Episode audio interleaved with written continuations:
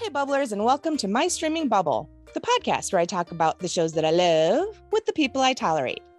I'm your host, Jen, and joining me today to top off our Gilmore Girls chat is not one, but two boobs. Straight from the Bedwetter Behead podcast. Hi, Meg and Carla. Hi. Hi. We come in pairs. As boobs often do. It's the streaming boobles crossovers.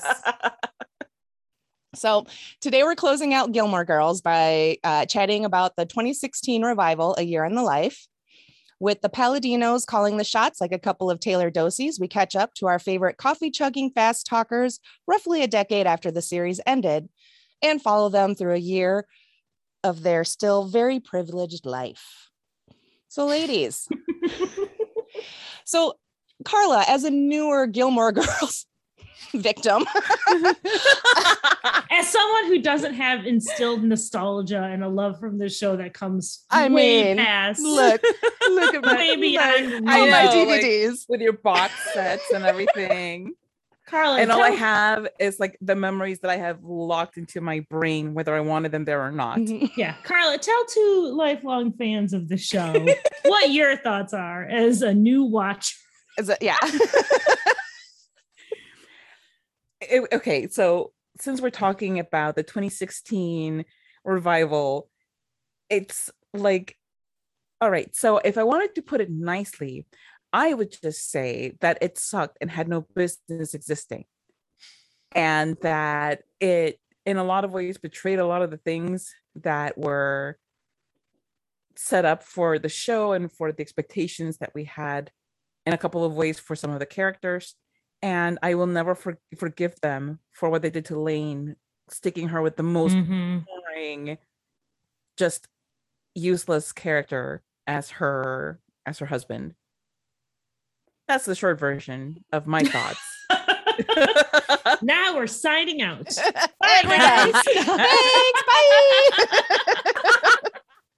there was just so much that they could have done with it that they didn't.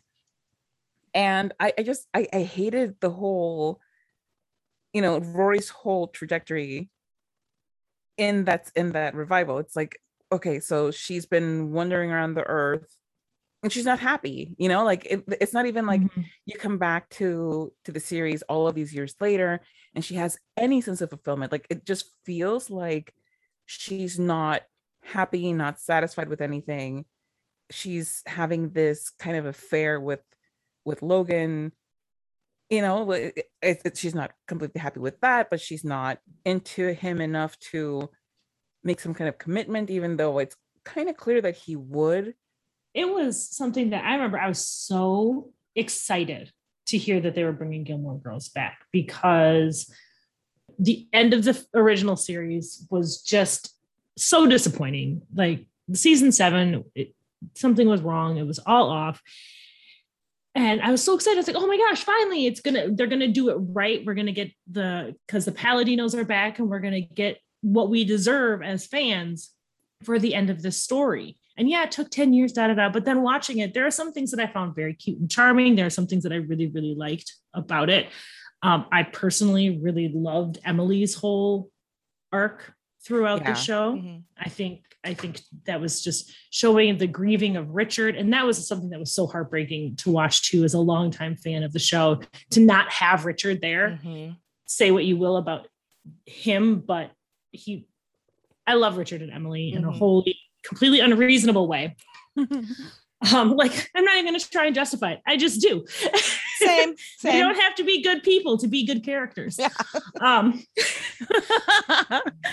but it felt so much kind of just an overall thought. So much of it felt like they're like, okay, we have four 90 minutes episodes and we are going to cram as much of our quirkiness, as much of our like small town weirdness and the fast talking and and as many references as we possibly can throw into these four episodes rather than it being like a natural seeming continuation of the story. They're like, all right, let's see how many kitschy things we can throw in these four episodes from the previous show. Like we didn't need to see all of some of that weird stuff. I mean, yes, we had to have a festival. There had to be some sort of small Right. event or something like that. Do we really need the musical situation?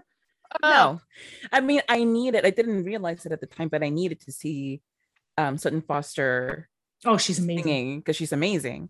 Yeah. But other than Like- that, the rest of it was like, eh. Yeah. Well, and you could you could they could even have had that, but it, it took such a huge focus, such a huge amount of time on this musical when all we really needed was basically to have Lorelai listen to that last song hmm and have her oh, I can't even her moment, yeah. Lorelai. Yeah, have her moment to send her to go do wild, which I thought was actually a really funny little bit. All the people trying to go and do wild. Booker movie. Yes. Are you Booker movie?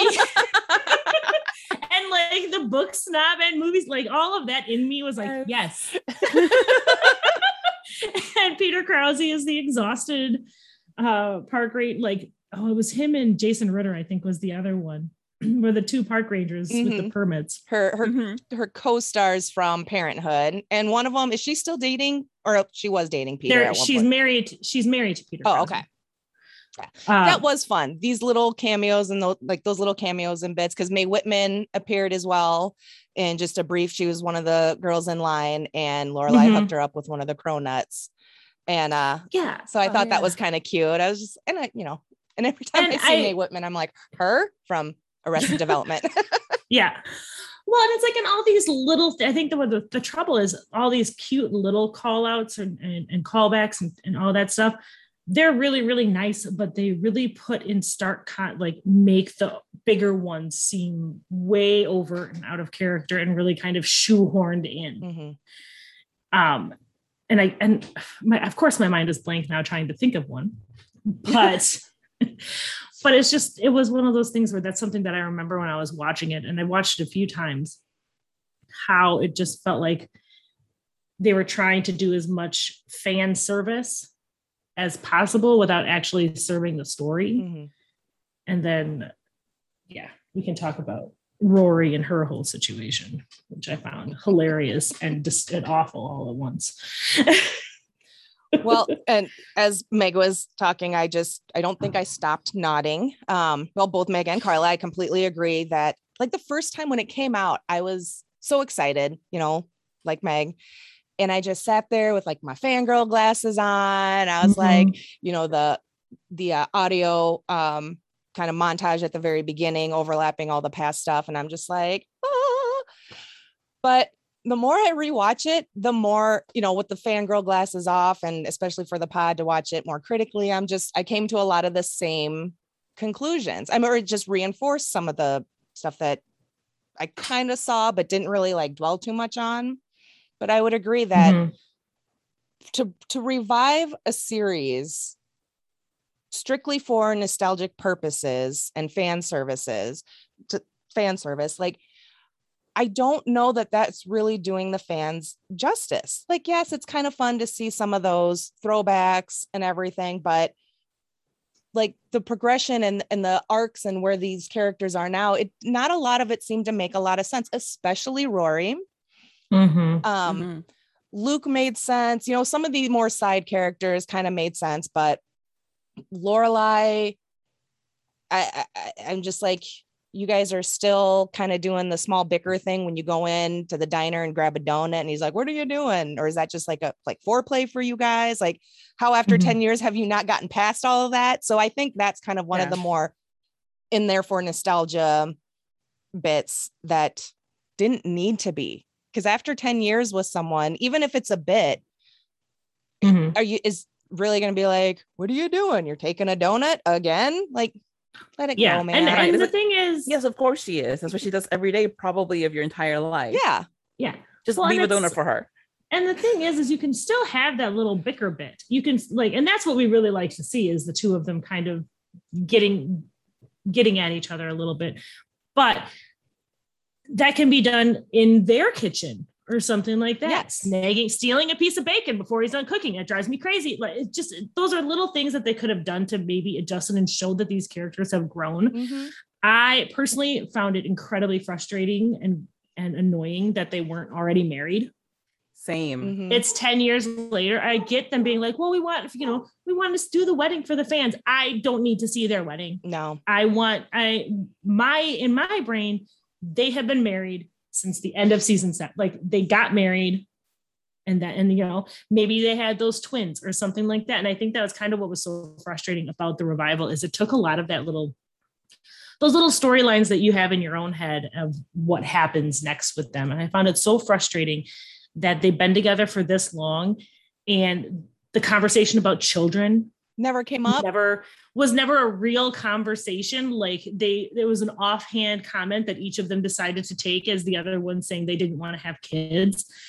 And it's just like after that's i think more frustrating for me than the little the bickering and stuff like that because that is like you guys are like 50 almost.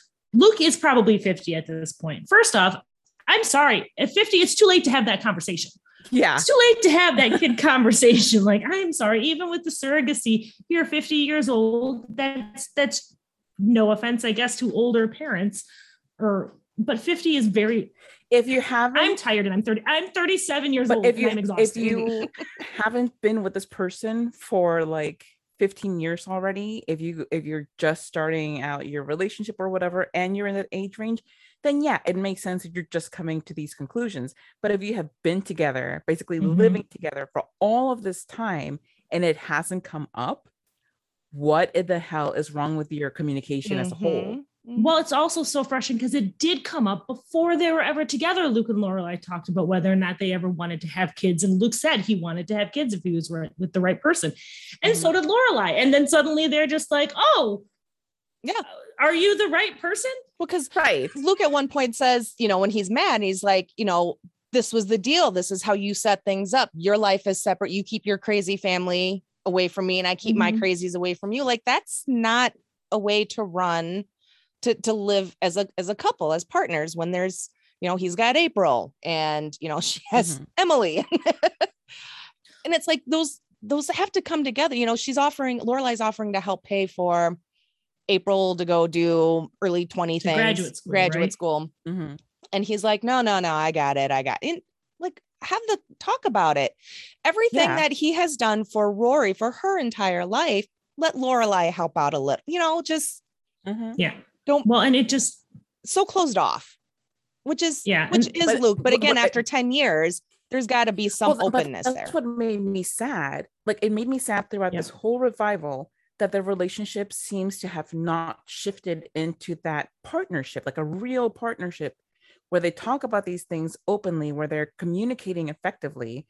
It made me really sad that you come back to this and it's just more of the same, more of the same, you know, being closed off and not communicating and not really giving your partner you know a- a seat at your at your little table where you can discuss these big important life things yeah. and let them support you and actively work to support them.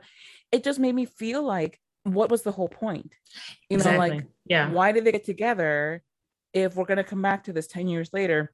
Of course as somebody who just like binged the whole thing but it made me it made me honestly sad for like fans like you who come back to this and it's the same thing with no growth you don't get to come back to you know domestic luke and lorelai. You get to come back to still on you know like on the edge of a cliff will they won't they luke and lorelai. Mhm. and it's just Well, it's and- not good. it really felt like as fans we were basically like rory just kind of unmoored throughout the whole thing. We didn't really have any home base or established relationship that we can kind of count on as a rock. And i think they really miss an opportunity with having luke and lorelai be in this weird flux situation i wanted to see them get their shit together and be together and enmeshed and intertwined in each other's lives like you would expect them to be Mhm. they were more separate now, I think, than they were in the beginning of the show, Mhm. yeah where they were always apart and intertwined in each other's lives. And it was just,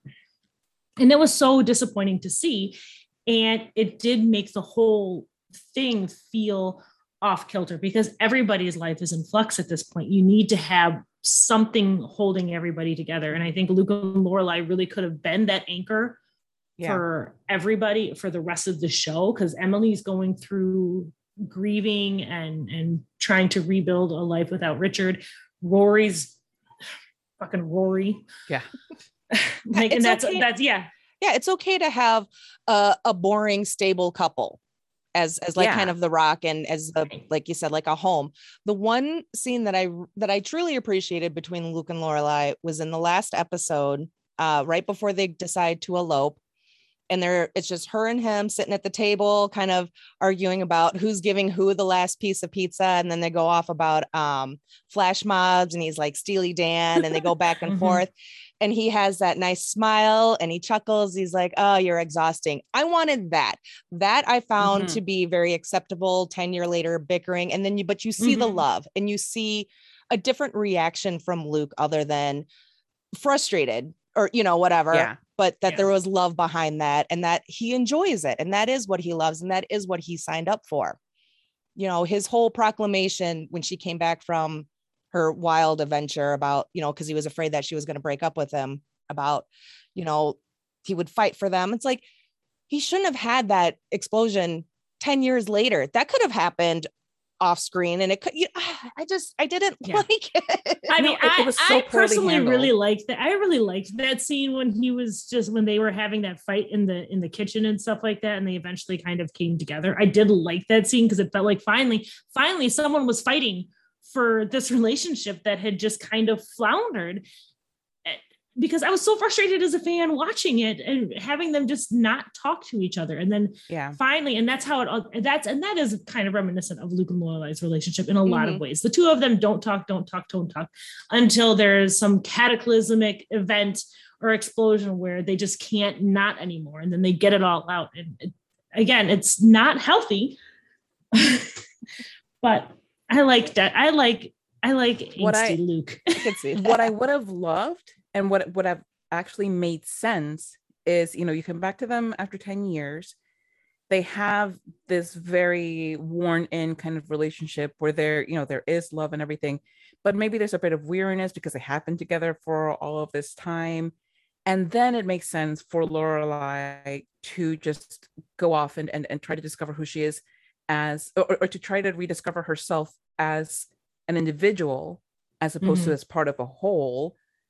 And then to come back to Luke more centered and for Luke to just be there to you know just like okay cool. So we can move on with the rest of our lives. And maybe they have a conversation about of course you're still you you know you're this the, the person that I want to be with because you're whatever You're all these- whatever yeah, yeah. whatever draws better. luke to lorelai yeah, whatever it is that he sees in her, maybe he can spell it out better than I can because God knows I don't see it. the blue eyes and the pretty hair i don't know it must be like it has to be something. The boots, maybe she likes nice boots. I don't know, but it has to be something. But that would have made so much more sense and would have felt more natural for a relationship than this BS about you know like I still don't know all of these many many years and decades of spinning around each other how I feel about us being in each other's lives forever. You know, Lorelai, I know that, that, that you're kind of like, you know, stuck being your little 16 year old self who was taken out of your childhood, but maybe, maybe, maybe, maybe at some point get some like actual therapy and she does it. get therapy I know, but maybe she needs to, to get a more effective therapist. She should have gotten therapy many years ago. Yes. That's for sure. Yes, but oh, anyway, yeah, I didn't see, and I personally didn't. I didn't want to see any kind of weariness between the two of them. I didn't want to see any kind of struggle necessarily between the two of them. I wanted them to be happy. Mhm. I wanted them to be married. I wanted them to be sure and confident in this decision that they made because they danced around it for so long during the show that when they finally got together, you want them to be together and you want them to be happy and confident with each other and themselves and to kind of have that thing alongside everything else. And it maybe would have been different if Rory wasn't in such flux and we were watching that happen or and Emily wasn't going through her storyline, but everything felt so uncertain and up in the air that it really didn't feel like coming home, which I feel like one of Yeah. these revivals should feel like you're coming home and visiting um, a good friend. Yeah. and it didn't feel that way. It felt like you were you walked into in the middle of a huge fight, and you're like, I don't know what's happening. yeah. Just dumb smile. Yeah, just like- Awkward. and yeah, Rory and Logan just All right, let's Ugh. let's get on. Let's get let's get let's get her out of the way with Jesus fucking Christ. Rory. yes, please. So Okay, so go ahead. go ahead. No, go ahead. All right. wait, wait I'll go. No, I'm just kidding. Ah, 'Cause I'm, I, I'm now ready. neither of us will get a chance to talk. No. You can mute her, Jen. It's okay. You can just mute her. That's her. true. Oh, that's right. I have the power. You have the power. Carla, Okay, so please go. Rory. Rory is so obnoxious. It's like, you know, she starts out in the show as this cute little little teenager, and yeah, she she has stuff, but she's still a teen. She has, still has like you know time to grow, and to perhaps become a better person. And then they take all of that opportunity and squander it into making her an absolute brat who thinks she deserves the world. And it's like, but I'm Rory. Why aren't I having all these amazing opportunities?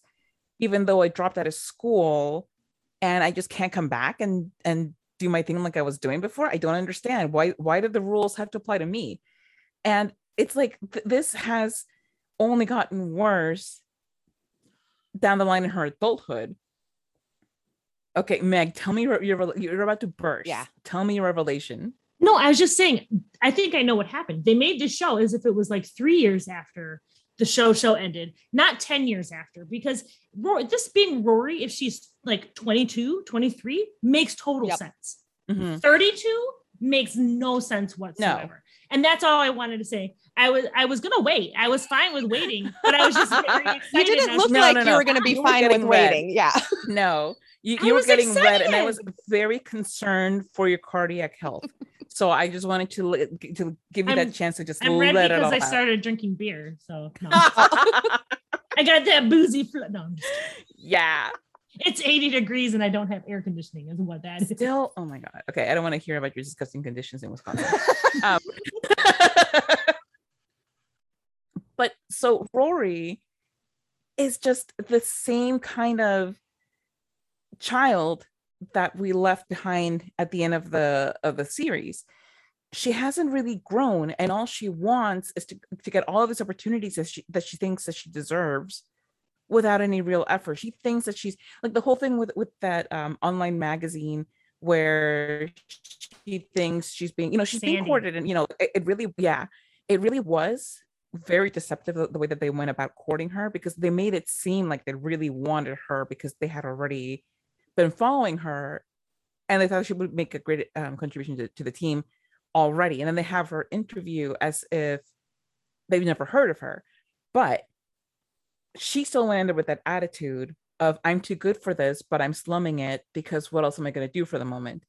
And that's the part where i'm like okay look all right yes they're a mess and they're terrible in their recruiting but you're even more of a mess. And that's kind of sad because you're way older than them Mhm. um she doesn't know anything that she wants in her life. She has no clue of what she wants other than what she thinks she deserves which are not necessarily the same thing. And she you know she skitters around the world. She's trying to write this book but doesn't really she, she relies so heavily on her connections versus on her work ethic which seems to be kind of non-existent at this point. And i'm like Mhm. you know frankly it's no wonder that you're failing. You're you're kind of leaning hard into your life of having everything handed to you of this privilege this immense privilege that you grew up with.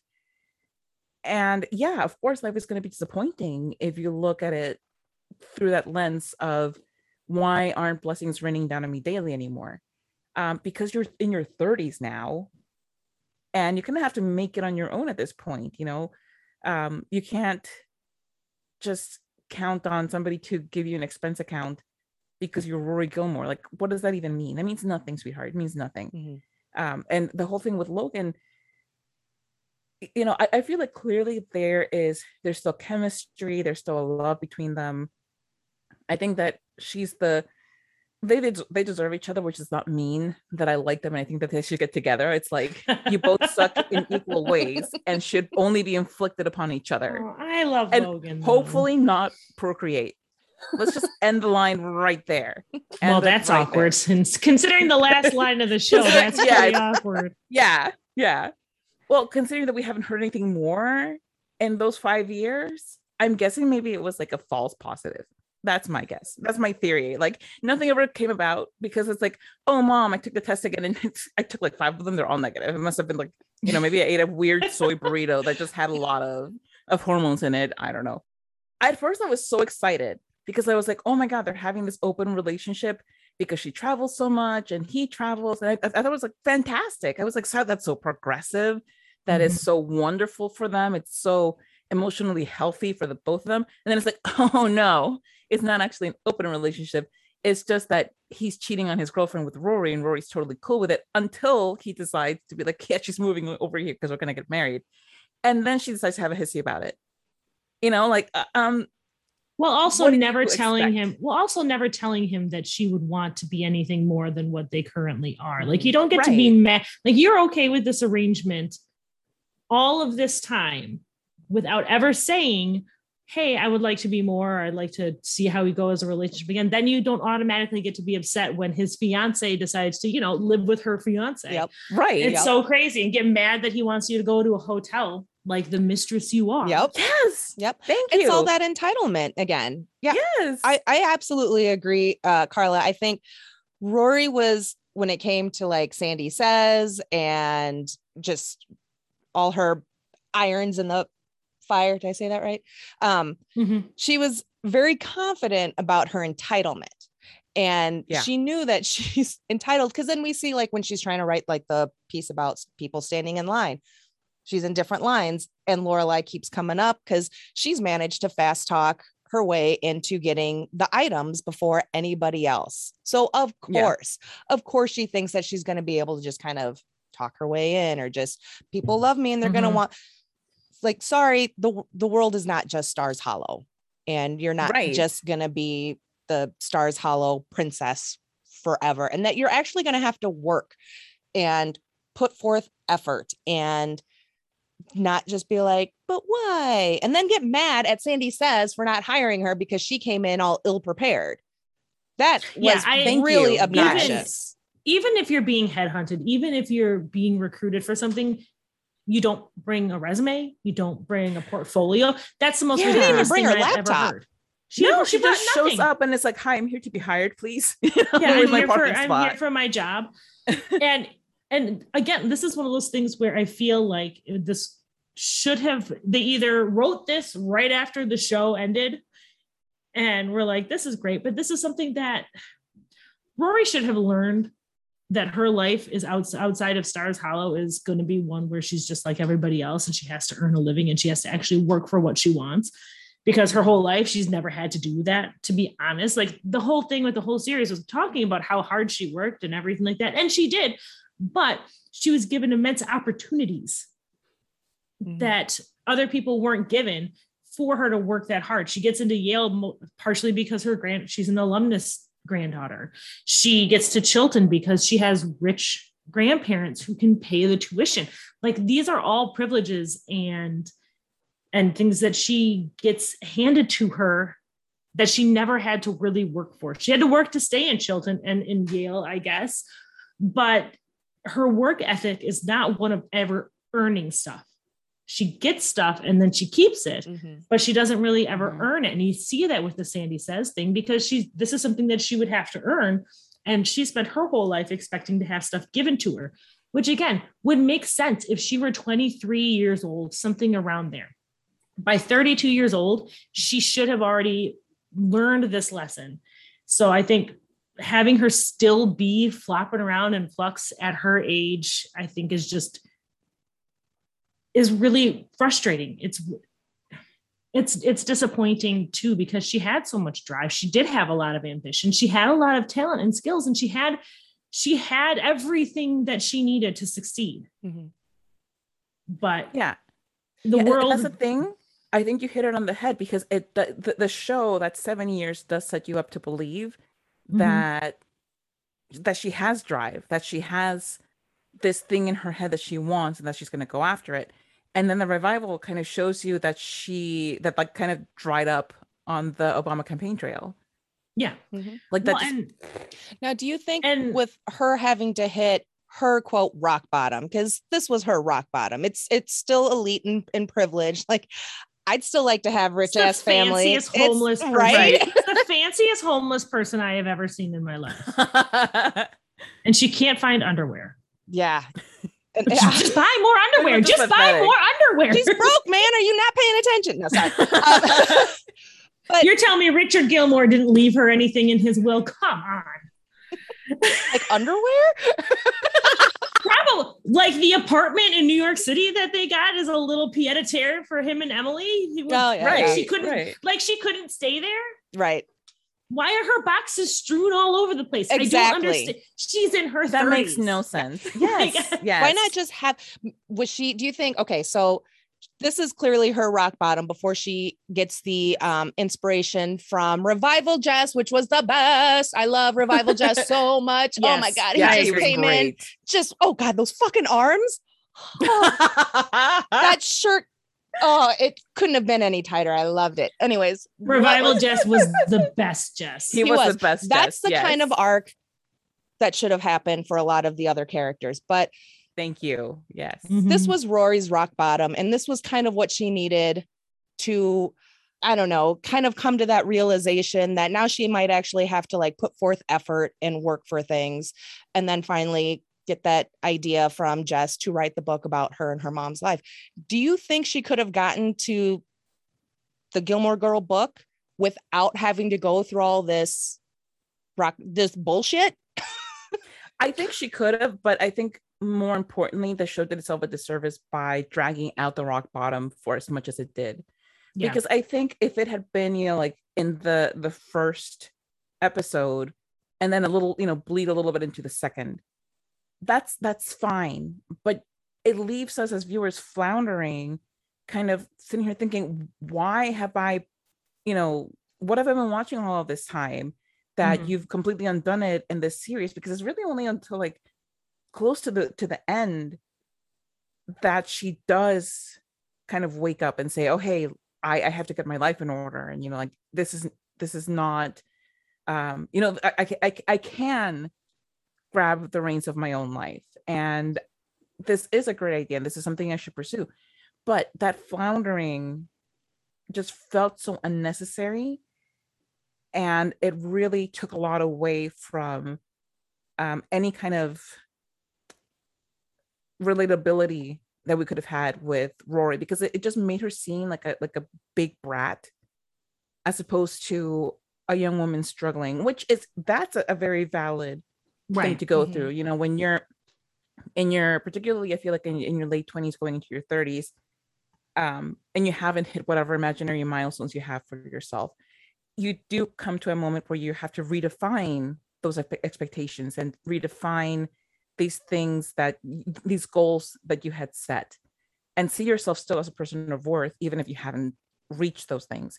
So that makes sense but it didn't feel like that in the show. It felt like um little rich girl is crying because the dollies are too high off the shelf and that's very off-putting Yeah, I think, and I can't, I can't believe I'm going to say this that the show did a disservice. This revival did a disservice to Rory's character, um, in a lot of ways because I'm not a big fan of Rory overall, but they had her behaving in ways that I just felt like were really unfair. The way she treated Paul, her boyfriend, that Oh she couldn't. even- God. yes poor come guy. on. she couldn't even remember him and they'd been together for three years that just felt like a callousness that i don't feel like was in character with rory No. and i think carla you're absolutely right especially for rory i think and they could have done it so much better especially for rory if she's not hitting these milestones that she's put forth where she thinks she should be going into her 30s and to watch that struggle that would be one thing but again i feel like it's also tied to the fact that nobody was grounded really in this show at all. So we don't ha- not only is Rory struggling, but Luke, like we talked about with Luke and Lorelai, and there's nothing for us to feel to hold on to and and take some i guess security in and rory doesn't have that security either she can sense that things are going weird between basically her two parents Mm-hmm. because sorry christopher you're not a dad i'm sorry Father. Like, Christopher is nobody. he means nothing. he means nothing um but do i i think i don't think she would have gotten to the book without jess jess has always been the one who comes through for her and gets her back on track Yes. Yale, Jess got her back on track when she dropped out of Yale. I mean, always. And he's a mess himself. He was like, by the end, when he was getting her ass back in Yale, he was not a mess anymore. He'd gotten his shit together. I really would have loved to follow more Jess uh, than Rory. But Jess, I think Jess is probably the only person who could have steered her in that direction, Mhm. who could have, who could be honest enough with her to say, this is whatever you're doing is wrong. like this is not good. This is not who you are. And get her on that trajectory. And I don't know if Jess would have said any of that if she wasn't struggling. But I think Carla absolutely hit the nail on the head that we don't, we're not watching someone struggle with their life goals and what it means to be turning 30 or in your 30s and not be where you think you should be um, we saw a 15 year old and a 32 year old's body still doing the same stuff over and over and over again. And I also was not happy about the whole Logan thing. Why did he have to be engaged? Like, why, what part of the story did that really add to it? They could just have had a thing where they, like Carla said, an open relationship where when they're in town together, they're together. And when they're not, they're not Mhm. or better yet, she could have gotten her shit together and actually married the man that she clearly loves, Mhm. Right. Yep. who Because- clearly loves her. Well, Yes. Logan's still the thing with- fulfilling. I, I I apologize. I just want to throw out Logan's still fulfilling his family quote family obligations, marrying who he needs Right. to marry because you know Mitchum is forever Mitchum, and the Huntzbergers are going to be forever the Huntzbergers. Well, Rory's definitely not the career driven woman that they were afraid she was gonna Right. she probably fits in with that family a lot more now. Why don't you marry that Rory girl? Right. Who's on deck? she seems to be kind of a waste of space. Why don't you just marry her now? Yeah, it's fine. yeah but but that's exactly what, what i was that i was thinking too that like he he's marrying this woman because he's following the family's edict which by the way also made me very annoyed because logan didn't want that for himself. And he was so bold about the way that he confronted his family and about setting his own path. And now he's just kind of going down the family path with rory as a side piece. So he's not following his own path like at all either. Mhm. So it made me Mhm. just really angry and sad for for him as well so th- th- this whole thing made no sense to me it made no sense to me whatsoever Mhm. that they're not together that there are that they are um doing this weird little cheating thing and that he is following a path that he didn't want to go on in the first place none of it makes any sense to me and it's just like you've undone all of the writing that you had done in the last couple of seasons for these two characters for no good reason other than you were given too many hours to fill Yes. It's what it felt like. You know, it's like Netflix was like, fantastic. We're happy to give you what was it like six hours? Four 90 Of- minute episodes. Yeah. Um, and they were like, oh crap. We thought we were gonna get like two hours. So now we have to fill in the other 4 Mhm. So let's make it excruciating and nonsensical. And that's the thing that kills me is it didn't have to be there. Like even with what we have here, you can see there's potential, but they just didn't realize it. They didn't. Uh-huh. They did not. I swear to God, they did not write these characters as if they're ten years old. Right. Like they had to justify the aging of the actors, which I mean, fair. It's it's been a while. It was ten years since the or eight years or whatever since the show ended, but it it did feel like it was like okay, the show ended here. Now it's been six months. and because that's all the development these characters got and it didn't Yeah. make sense it doesn't make sense when it's 10 years later Yep. that they're still going through this i want to see frankly new struggles Mhm. i want to see what these characters are going through or have gone through in the past 10 years and we didn't really learn anything about what they went what their lives were in the 10 years between hand it was like they hit pause when rory went off to follow the obama campaign and they just decided those years don't matter Yep. except to emily Yes. Yeah. Yes. Uh, before we move to Emily, some of the other folks in Rory's life, you know, so we talked about um, Jess and his amazing arms, and they and they saved, you know, the best for last. We get good old Sam Dean, Dean Sam, popping up in in doses. i'm so mad they didn't have him make a joke about how he took up hunting Me too. Or that, oh, where have you been? Oh, just some family business. Oh, family hunting Right. trip. Like, what the fuck? Would have killed them? Appar- What is that? apparently, i wanted it so bad yes. it would have made his scene like 90 times better. Yes. You know, it would have made, made up for, for his terrible wooden acting. But like if we have to see jared padalecki for the love of god make a reference to jensen Ackles. exactly. Thank you. Yes. Maybe they could have had Jensen Ackles like just kind of hanging out there, like, oh hey. just This is have the the, bro I never 67 I had. Impala. Yes. I was just gonna say that, Meg, just in the background. Yes. that that would have killed me because With it the would have been squeaky doors. It would have been such an awesome tie-in because when Supernatural had that little bit Yes. when they went to Hollywood and went on the Gilmore Girls set, I just That's one of my favorite favorites. opportunity. Yes. But I mean, other than that, I, I was I was really glad to see that at least he got some kind of growth, you know, that that he's moved on past his Impregnated youthful his wife a few times. Mhm. Yes. And they used the name of his real wife and her pregnancy status at the time. Mhm. I liked I I I I do like those little bits. So I thought that was just kind of a fun tidbit. yeah it, it was cute and it was nice and i i, I really hope well it, it sets you up to believe that he has matured Yes. which is Mhm. something that the the dean in the show didn't really get to do i mean granted nobody really got to do much maturing in in rory's um friend group because they were so young they you know we leave them when they're like 21 22 so it's not like they got a lot of real world experience and it's not like because i, I will always stand by my belief that dean just really needed to have some life experience and some maturity in him. And he he was always going to be a good guy when he managed to grow up.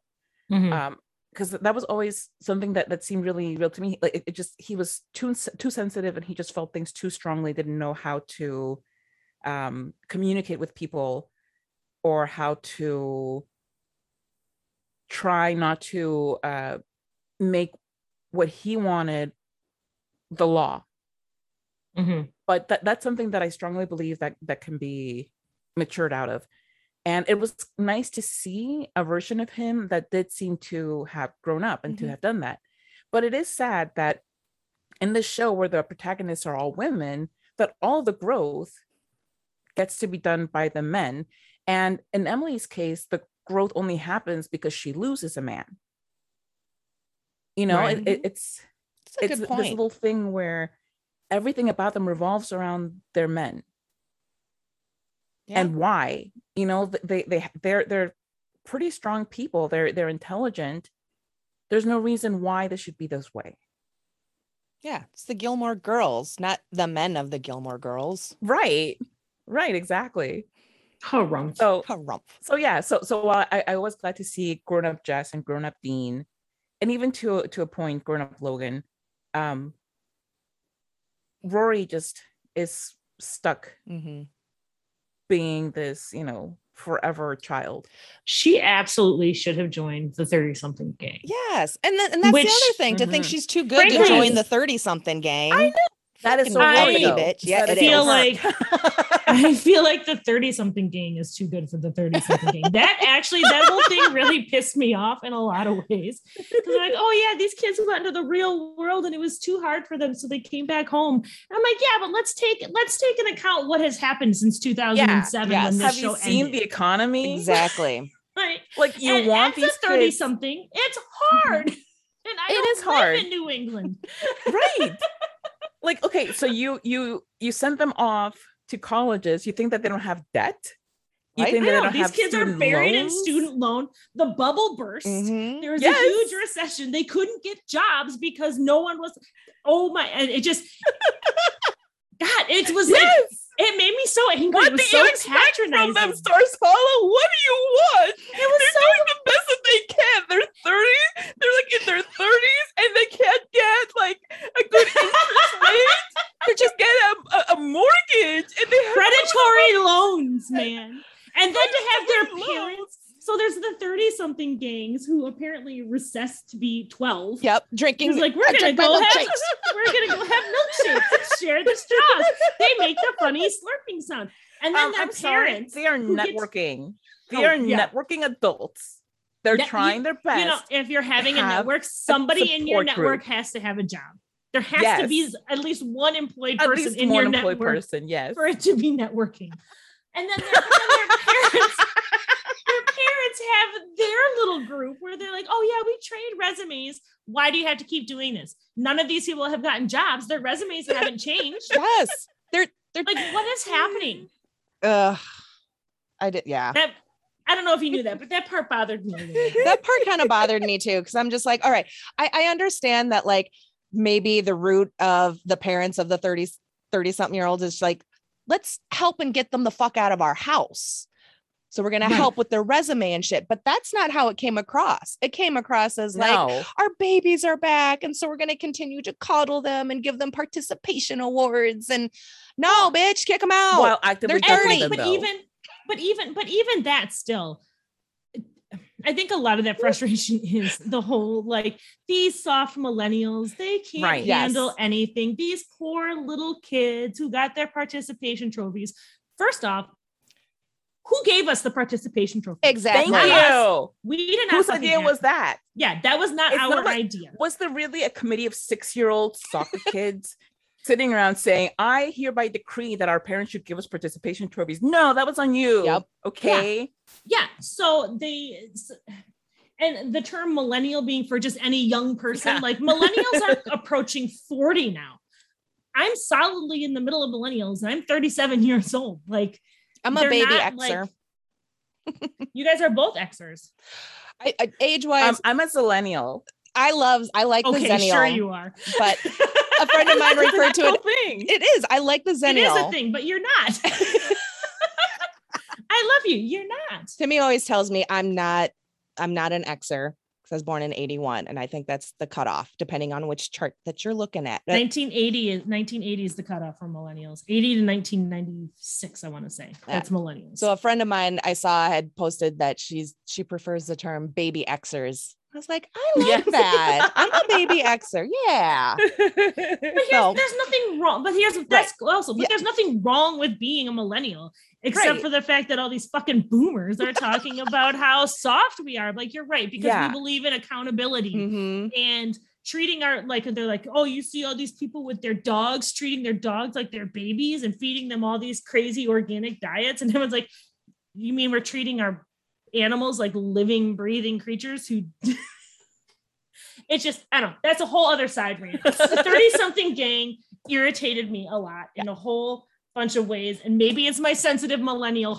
no, but here's here's why it bothers as me. 30 something. It's because a lot of these shows written by boomers make fun of millennials and their quote unquote softness and they they ascribe all of these you know uh pejorative They infantilize them attributes yeah they, they really do not only that but they also um set it up so that you're watching it and you're thinking that they're ridiculous people with Right. their you know with their eating stuff that's good for them and, and trying to buy sustainable things and they're horrible things like you know respecting climate change. bodies yeah but but everything everything because I, I don't know how many shows i've seen written by by boomers and even some gen xers when when they're talking about millennials they they, they say things like you know oh is it okay to like to hug you? As if it's some mm-hmm. kind of funny thing to respect people's bodies. It's like yes ask the question don't make fun of it. Yeah. you know like oh well i don't want to offend this this millennial's feelings you know, by not being woke enough about it's like, okay, well, you know, maybe not automatically asking the one random Mexican you know for a taco recipe is respect. And that's how you should conduct your everyday living. But this is why this bothered me that it treats these um the, the 30 something club gang. as Yeah. They're a as- gang. yeah, like the 30 something gang as as these kids who are too sensitive and that you have to kind of walk on eggshells around them and you know the, the real thing is you don't need to walk on eggshells around them you need to grow up and realize that the world is changing and that we're trying to have more respect for each other and you're just respecting the people who are trying to have respect for each other so you know who's in the wrong here Mhm. Hmm. This could have been a searing commentary on the economic status. the working class, and instead we get milkshakes at Taylor's or the old Sunday candy shop or whatever the hell. It is. Oh ah. man, I love it. I that did made not. me so mad. I did not think we were going to spend any time on the 30 something group and but no, that's story. all valid points and absolutely right. They this last time I'm just kind of like why are they just treated so portrayed so infantilely? Like they're mm-hmm. 30. They should be they They're should be concerned. something. They should be just as concerned as Rory's like not, not having a place even though whatever they, sh- they should have been more concerned about where they kind of were in life and maybe tried to instead of just painting them as like hi we're back home and we're staying at our parents and we're drinking milkshakes and we're just enjoying this like how how can you be enjoying any- that I don't know a single person who is an adult who had to move back home with their parents due to economical struggles that was like happy to do that. Mhm. It's Right. always really hard and really stressful. I, I was 19 and I had to move back home with my parents. Mhm. So I moved out at 18, had to come back at 19 for basically financial reasons and stuff like that. And it was awful. Once you get that freedom, having to go back to your parents sucks. And I've never met anyone who is happy to do it. To be here in America, where the culture is to kick kids out at 18. okay because i was gonna say yes, yes I'm I'm talking about generally people I mean who leave and then have to come home. so you're whites So the whites, yes. So the whites. Your fellow whites are upset about having to move back home. I get it. I get it. but it's not. It's, it's a much more American thing necessarily than yeah. Either way. it is having having nothing to do with any of that. Anyone who's had that independence and lived on their own and had to come back to their own parents. I'm not talking about multi-generational living, which is a very common and valid thing all throughout the entire world. I'm specifically talking about these people. it sucks and it's not fun. And and I think it was just it just bothered me so so much and every time I've watched it it bothers me more and I actually reread um, I wrote a review of the summer episode for for the year in the life for Game of Nerds, and that's when the 30 something gang was really kind of focused on more was during summer, and it just I even wrote in there how angry it made me. So it pissed me off on so many levels, and now I'm gonna shut up about it for now.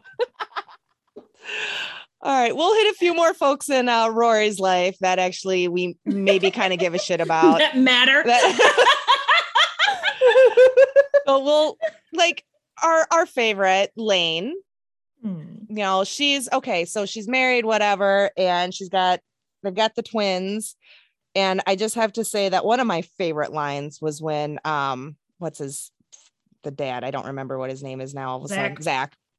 Zach. It was like summertime, I think. And he said that Steve and Kwan, when they get angry, they turn into five angry Koreans. I laugh so hard every time because I'm like, God damn it, that's accurate. when my mom got mad, I swear to God, she could like project like 14 other angry little Asian women. The kids, when Lee gets mad, I'm just like, oh shit. And then when I get mad, everyone's like, oh shit. So I appreciated that line. Um, we finally see that, oh, Lane does have a dad, a physical dad. That was, was so so weird weird. too. yes. Like, why bother at this point? I, know, I thought I thought it was kind kind of funny where we finally see him, but it was just like Again, a fan service moment that like, you know, nobody asked for. It. Yeah, who cares? I know. we went seven years and it's fine. It's like honestly, I never really questioned it. I thought that, that she just, you know, that her her mom just kind of willed her into being, and that was fine by me. oh, but the that poor choir under Mrs. Kim's thumb, they looked so terrified. I was like, oh. but then I also am just kind of like, really again with like the quiet, timid Asians. Okay, fine. right. Next. Uh, let's see who else did we have. Oh, did you guys have anything you wanted to add about uh Lane? I know we, I think we're all kind of on the same page about wanna Just say that I love Lane- her and she deserved Lane- better. Mhm. yeah, Lane deserved better. Lane always Lane- deserves better. At least they're still That's- playing. She's got the her Yeah. and Zach do have that little side gig at the um, alley bar. I love that. That That's was a great place. And they have to like shut up when the police is coming by. No, when Taylor walks by, when Taylor walks by, yes. and not the police. It's Taylor. that one might be one of my favorite parts of the whole thing when they all pick up their stuff and Mhm. Everyone That's just knows what to do. Um, yes. and then uh but then we also get a bit of paris and doyle and i first time watching it oh god i love paris so seeing her back and in full paris swing i was like yeah but this last time i was kind of sad for her arc Yeah, Paris. She was on the show. I was so glad to see her. I'm always so happy when Paris is on the show. Every single time she's on screen, I'm like, "Yay, Paris!" Okay. Okay. Um, it made me really sad too, honestly. But I don't her and Doyle breaking up broke my heart a little bit because I did really like the two of them together. They're such a weird, mismatched, but so well working couple. Like he Mhm. having them split up made me really sad. Mhm. Having uh, the whole Francie thing, again fan service? Yes. that was unnecessary like I'm Nobody so, needed that. so if they're in their 30s, Francie's late 30s at this point, and this is still a thing that you do. Mhm. like why? How i don't i don't storm into bathrooms and like talk shit to my high school mates. Like, i don't under, i don't understand what the point of it was. Mhm. and then her getting all like paris getting all weird about seeing yes tristan? that was so fucking upsetting was- and disappointing. I'm like really after It's- all these years paris. Like, really. if nothing else if you can't say anything else about paris geller she is strong as fuck and Yes. has always been like above that kind of petty boy nonsense still so to see her like hyperventilate and fall apart just was gross Yeah. No, I hated that, and I don't even like her, but I hated that. Yeah. I and and you know, to second on what what you both have said, it made me sad to see her and Doyle not together anymore because I really thought that they were good for each other. Not not just that they were good together, they were so good for good Mhm. for each other. And honestly, like it just it made no sense to me. It really made no sense to me that you know the Palladinos just thought, okay, well, you know, we've made everything else so unrealistic. We have to at least have one realistic thing in that at least one couple has to split up. But you know, frankly, like just roll with the why good couldn't those people be zach show. and lane no offense zach but Yeah, full of Lane offense to deserved- Zach. He is nothing. lane He's a deserves bag of, of, of human of human hair. That's it. That's all he is. Lane does deserve better. she does Um, always has She really does. Amen. But you know, e- e- even with how much I, I dislike Paris and would rather never have seen her I, ever in my life, ever, ever, ever, forever and ever, take back all those moments that I've that I've seen her on my screen, every single one. I still did not like that for her, and, and it made me really. It kind of offended me for her.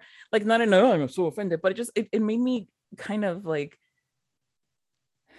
that they almost regressed her a bit to make her even more curt and more Mhm. mean Mhm. and just for no good reason there was no reason to to make her like this and i really wish that they had given her the the same benefit that they gave um dean and jess of letting her grow. Because okay and going back to what i was saying before you know lane doesn't really grow. Paris doesn't really grow either. So like what the hell? Like all of all of these these awesome women and, and girls that we have watched for all of these these seasons are just in this little glass case where they can't mature. Maybe because frankly i think that that it says a lot about the palladinos writing and their talents or lack thereof that they couldn't move these people past these these little boxes that they put them in Mhm. Mhm. Well, I would have loved to have seen Paris grow and learn that you don't have to be rude and curt and and coarse Mhm. and uh, to be strong. Yeah. like strength to be a strong, strong and assertive woman. I think is something that we really could have seen Paris grow in that because I can understand in the beginning with she's got so much insecurity within herself. She's got so much problems going on at home with what's happening with her parents' divorce and her dad being investigated by the, Mm-hmm. the IRS and and and then them fleeing the country and then they're just leaving her to be raised by her nanny. I can understand putting those guards and shields up and having that harder exterior. I would have loved to have seen her grow beyond that Yes. and to show that you can be a really strong, assertive, successful woman without being heartless. Mhm. Especially with the job that she has. Her, you know, the, the surrogacy thing, like a little bit and- more softness, a little bit more, just a little. it- We don't need a the compassion yeah. We don't need a big Yeah. 180 change, but just, you know, couple It's like they gave her that job just to show how crass, or not crass, how coarse she was Mhm. because Mhm. this she and and we see her we only see her with Lorelai and this is someone who's been like a uh, she says a second mother to her and who Mhm. she admires and cares about and she's treating this really difficult um, decision and process that they're talking about doing like they're flipping through a Sears catalog Mhm. And calling women breeders and right. and like it's but just where where did this success come from? If this is how she that her bedside manner. Right. god knows that that's not what it is. But yeah like it, it just it didn't make any sense. Like it- it's like they, they did it just because they thought it would be funny and they thought that this is Mhm. what the fans expected so this is what we're going to give them. But Well- that that works completely against the whole story. Any softness she had they took away from her Yes. yeah because Mhm. she did have she did have soft vulnerable moments that we see with throughout the show because i think she i know carla thinks she's already insufferable um, but she would have been drastically insufferable without any of those humanizing moments that we see her scared and upset Mhm. and hurting um, and they just took all of that away Yep. and it was Mhm. and it just it was really disappointing for me because i i did love paris again don't have to be a good person to be a good character Mhm. I and I personally have a soft spot for like terrible characters or really charismatic like psychopaths or sociopaths. Mhm. Something about them just delights and tickles me. I don't know. They're fun to watch. They're fun to love and hate, hate love. Um rage watching is one of my favorite pastimes. So having characters in shows where I'm just like, yes, I get to participate. It's fun for me. All right. Uh, any final thoughts on Paris or any of the other folks in Rory's life that we may have missed that deserve a? I'm sorry for your character. deserve do we want to talk about the 30 something no, I'm just kidding. so one last thing about those 30 somethings now. All right. Well, we'll go why were they so preppy right. They were way too happy to be home too. That and that's just fucking weird. I still can't wrap my anyways, no, we're not doing that again. Let's move on to Emily and the dearly departed Richard and the way the revival handled grief, at least from Emily's perspective. What do you guys think? you know? I loved it. I really Mhm. did. I I like that they embraced because they, they didn't really have much of a choice. I mean, he passed away, and there's really nothing that you can do other than address the loss. Um, but I really loved that they made it. This isn't a show that I get very sentimental about or very emotional about, other than you know just like rage. But that scene at the funeral, like I almost cried because it just felt so real. And this is somebody who's not only a character who is such a big part of the show, but this is also somebody that these people had worked with for all of these years. And for Alexis Bledel, she was so young when she started working with him. Mm-hmm. Um, that I, I you know, I, I just can't imagine that loss and working around it and and then emulating it as a family relationship for a funeral scene and then having that having to carry the weight of that loss throughout the rest of the show so i think that the show uh they, they did a really good job in handling that. And i i really do like the way that emily it's not that she unraveled so much as it is that she kind of let go you know because she she didn't i don't think it's a falling apart uh, so much as it is embracing a change. Because her whole life has been this very prim and proper these are the steps that we take each and every day as a member of this particular type of society and that's all that she's ever known so now she's thrust into this world where she doesn't have her partner in that at her side anymore and she just kind of lets go of all the bs like and it happens like all at once mm-hmm. in a way that is so unexpected both as a viewer and as a family member because rory and, and lorelai are like okay i guess this is what's happening now. But she she has that that um that moment at the at the club whatever the hell the club is called. The dar the dar yeah. Where you know they're they're interviewing somebody who's a prospective member and they're, they're doing it in, in their very waspy very polite northeast way of like passive oh, aggressive you know. way yes where everything is like a, a, a, dagger that you can barely see and she just tells us she just tells her straight out like you're not getting in we don't like you mm-hmm. you know you are everything that we will be making fun of the moment you walk out of this door and the fact that she you know she let people see the the man behind the curtain, you know, like the Wizard of Oz mm-hmm. thing, then she's not no longer welcome, which is fine because she doesn't care anymore because Richard's not there. So it's not like she has to be a perfect wife and the perfect member of the DAR and the perfect member of society anymore. Who cares? And in in a way, like not not to say that Richard ever held her back, but their position as a as a you know power couple or her position as a an influential and distinctive member of high society is gone and that's a lot of pressure off of her.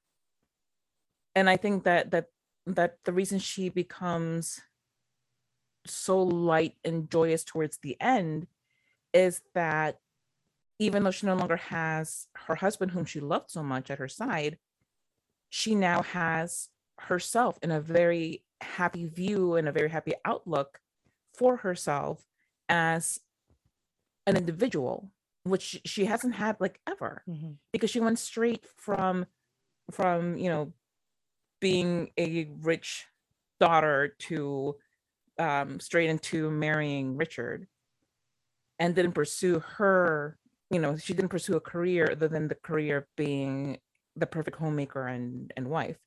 Um, homemaker. I'm sorry well, I mean, like a high society, yeah, high society homemaker, whereby you hire people to make your home for you. Mm-hmm. Sorry, no, no, no, no, no. Perfectly said. But I, I really did like that. You know, she's she starts by by welcoming this woman who nobody knows where she's from. Could ever if somebody out there actually knows where that that accent or whatever is from, I still haven't figured out it's a made, it's up, made up. Yeah. It's, it's made, made, up. up. Okay. Yeah. yeah. I mean, like my one concern was that like they were trying that they were just like scamming her, you know, but I don't know. But she seems per- perfectly happy to have this woman and then the woman's children and husband and the whole like, family whole extended family living with them. And she decides she's gonna, you know, sell the house and, and move to like a little cottage on the on the shore. And hey, why don't you all come with me? um, and it's it's really endearing and it's really sweet and even though the way that she takes on her duties at the at the museum, at the- whatever. That's amazing. I love that. I would go Well, I watch was her like, do her whale bit. terrifying. I every would day. watch Um, that tour presentation. Yeah. Can Oh, you constantly. please tell me when this lady is not leading the tour so that my children are not forever traumatized? She's But- so excited though and engaged, is- and the kids that's- are that's just engaged. it. but she is so excited and she is so engaged and she's not she's not sad which i Mhm. was really so happy to see because i don't like emily gilmore i don't like her i kind of hate her you know like i i just I, I i i just think so little of her but i don't want her to be sad to be this sad little old widow um just kind of collecting It's hard to hate her when she's sad and lonely and no no i can still hate her quite passionately. But it doesn't mean that that i mean just because she's a piece of trash doesn't mean that i don't have compassion. Um but I, I i was happy to that because i feel like a lot of times when it's an elderly person who has lost their partner that they're written as just like a shell of themselves and you know that they just can't move past it and all of a sudden they're just sitting in a dark corner dressed all in black saying you know you know what your grandfather would have said. And that's like all they become. They just become like you know a portal to their grandfather's you know what he would have said. But they didn't do that. They- made her an individual which she has never ever gotten a chance to really and truly be. Mhm. so th- th- this was like the one piece of growth in a female character th- that the show allowed and while i think it's just both disgusting and sad that they didn't do this for the other female characters if they were going to do that for anybody i'm glad that it was emily because just because of, of the way that that um older people are treated on television and in film as well they're old so why bother developing them Mhm. they're Yeah. still people Yeah. You know They're still unbaked deserve- cookies.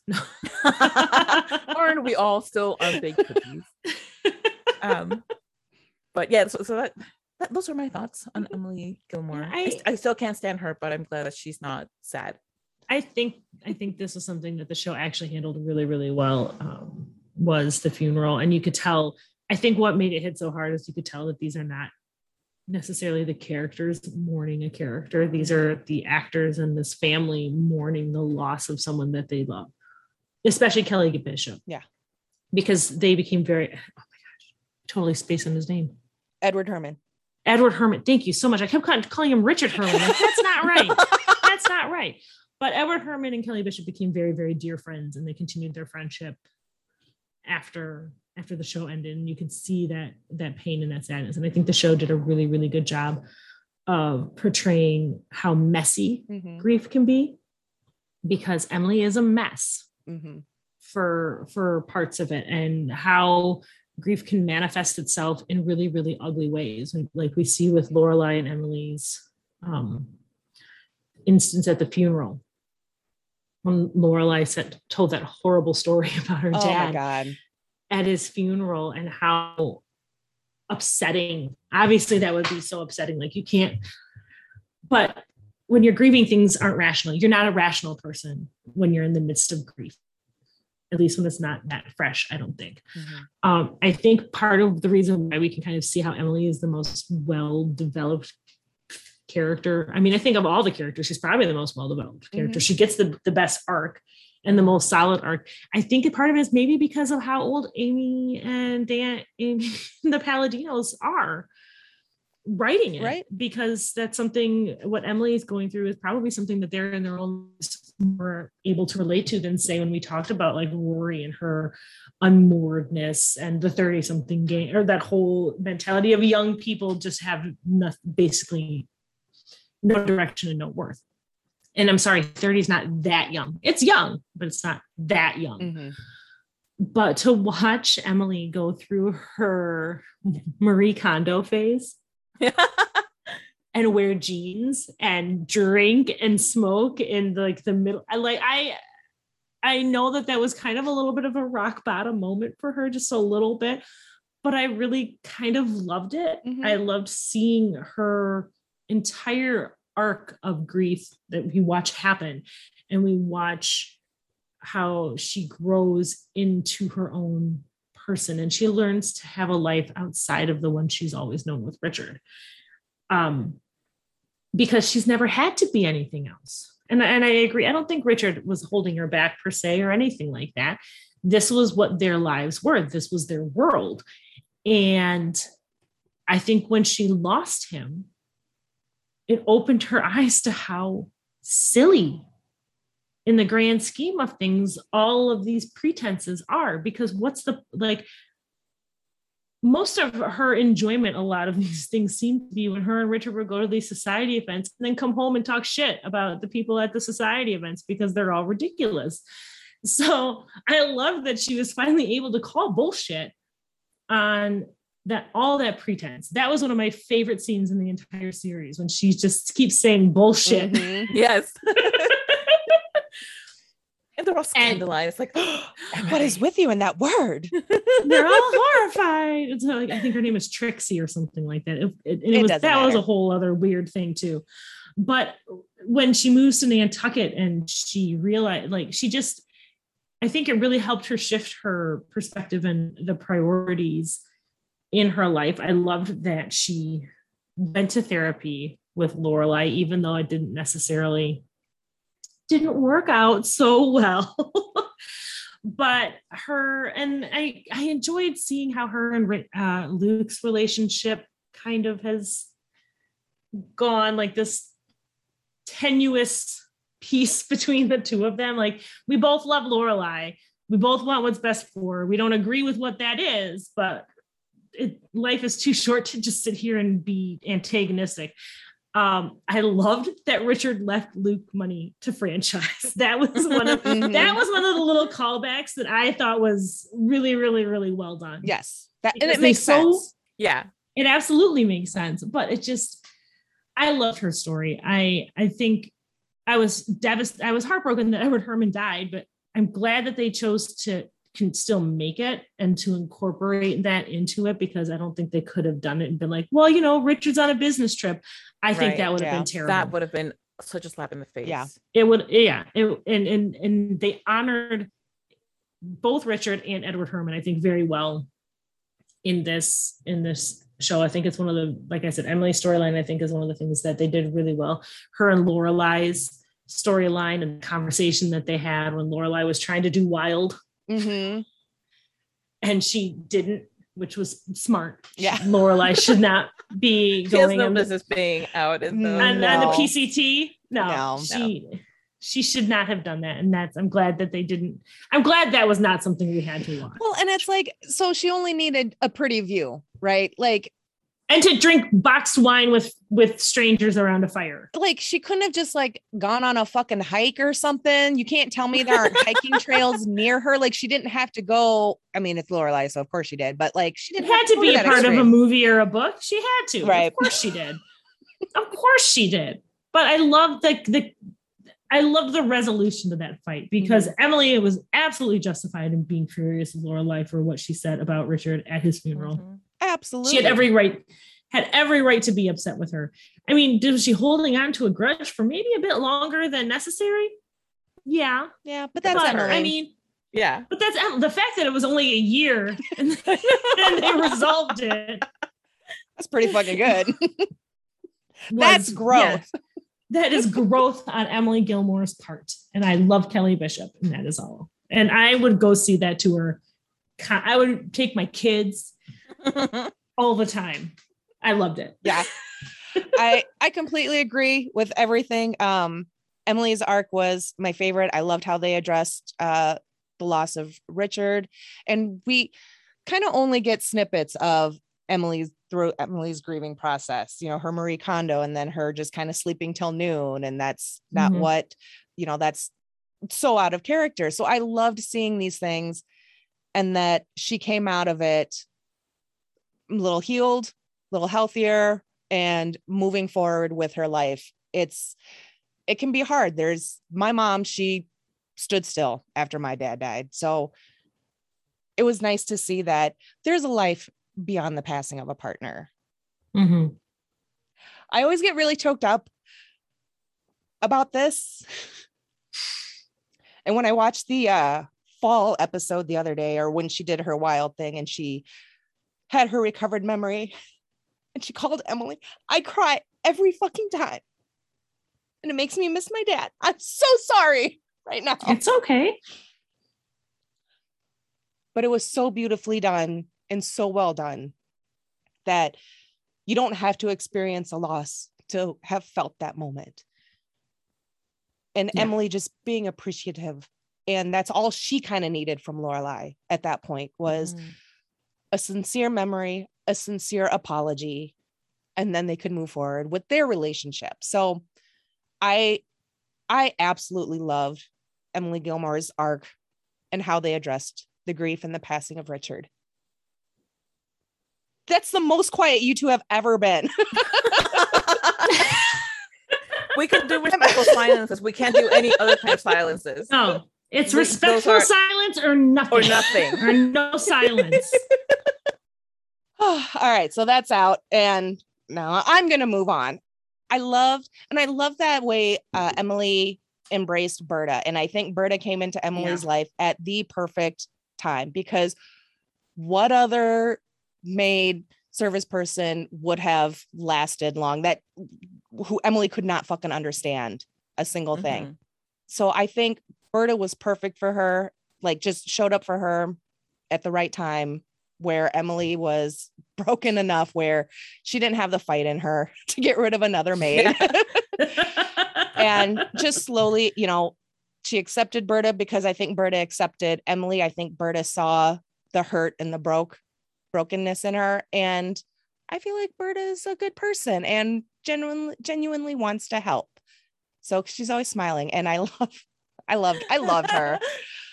And I so I love that that ended up, that those two ended up kind of together at the end, Emily and Berta and Berta's family. And Berta's whole family. whole family. Because at first I was kind of like, why? How? How is this woman not fired five times over? And Right. it's just, I think Emily just kind of needed something to fill the void, something in the background, no fight left in her. And by the time she came out of all of that, I think deep down she realized Berta was a big help in that. Her family was a Mhm. big help in that. And she was able to actually appreciate people with darker skin than her of being like, wow, What? they're more than just you know even though they're willing to help around the house they're more than just service people and handy people Well, I and know, think- right? How? I, I think a lot of what made Berta so different from a lot of the other maids and stuff. I think you're absolutely right with the timing. I think Emily would have lost her mind in the silence of her house if she didn't have. And I think I find that very interesting that Berta is can't understand a word this woman ever says. And her whole family is there and they fill this house up with noise. And it's not like Emily has to try and follow a conversation, but they fill the house with not just noise, but with life. And I think Emily would have been that shuttered shadow person if Berta and her whole family hadn't kind of come in there. And I think what we do know of Berta, you can tell she's very much a caretaker. She is like such a nurturer and everything like that. And she see, I, I, feel like she sees Emily as like a bird with broken wings, Mhm. and she just wants to take her home and and help. I'm Help not going to say help make her fly. No. No. but she does. She just wants to take care of her, and I think you're right. I think Emily was just like whatever. Yeah. She was so apathetic. She was so apathetic at that point, and I'm kind of glad she went that way than, rather than being like hyper controlling about everything. yeah. Um, but I just I, I loved Berta. They're so I just I And you love know that what? whole family. because what, what you were saying just you know made me think of something that yeah she could have uh tried to become very involved in um in Lorelai and Rory's lives and you know really have dived in there and try to take over and and just fix everything for them. And I'm so glad that they didn't go that route with the writing because it was already a mess this revival and it would have just made things messier and it wouldn't have helped anything or made any any anybody more likable or watchable so having her off on her own doing her own thing really was a great service to to the character and to the show overall. Because when i when i think first of all i'm never rewatching it. But when i even think when i even think about rewatching it, it it's mostly for for those emily pieces where you know she's she she she gets to be treated like such a like such a human. Mhm. and that's something that i really appreciated. And you know i just don't know why they couldn't have used that same energy in the other characters but what do i know? I'm not getting paid the big Palladino bucks. Think of all the mileage you've gotten out of watching this show, Carla. i know. Yes i have. I'm never watching it again but i'm glad that i got to talk about it so much. I don't think I'll watch the revival again because it's it was it was fun one the one time when it came out and I was excited and I was like, Mhm. yay. Again, still some questionable choices, but overall it was just we this was fun. But now it's not as fun other than some of these, you know, the Emily moments, her growth, and maybe just more of some of like our side characters. It was, I love seeing Kirk again. Michel, I thought they could have done a better job with, but I did but appreciate he's a person of color so why would they right? But I did appreciate that he was firm in that he needed more money and that he needed more responsibility. It, It's Mhm. not just that he wanted more money, but he wanted more to do, and he still cared enough about Lorelai and the inn to want to stay. You know, that was kind of like his home, but he understands that he has family obligations and he needs to make more money. So I did love that he took that to to Lorelai and kind of stood his ground in that, like, look, if you can't pay me more, which you can't, and th- this is also to help you out as well. These are my options. So it's always good to see Michel. I loved his reaction when he saw Sookie, Sookie, Sookie, and he comes and he's like, "You bitch!"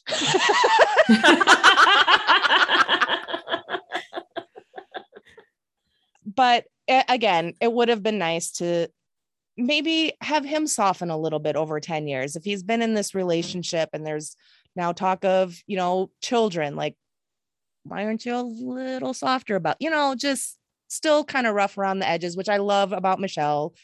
Um, but again, not hey, not we're talking about babies, not chows. That's Okay. true. He's soft, soft for chows. He's French. Come on. Oh my god But no, I love I Uh, love one thing that, that I loved about the way that that the show wrote him is that they didn't explain anything about his sexuality. It's just like Mhm. he's with this dude, Mhm. and that's all that there is to it. Yeah. You know, like in, in the show, first of all, they don't give him much to do in general other than be snarky. But his uh it, it, it, it was always kind of there that he was supposed to be straight as far as we knew. And then the revival, he is clearly not. And it's just like this is just who he is, and they don't make a big thing out of it, Mm-mm.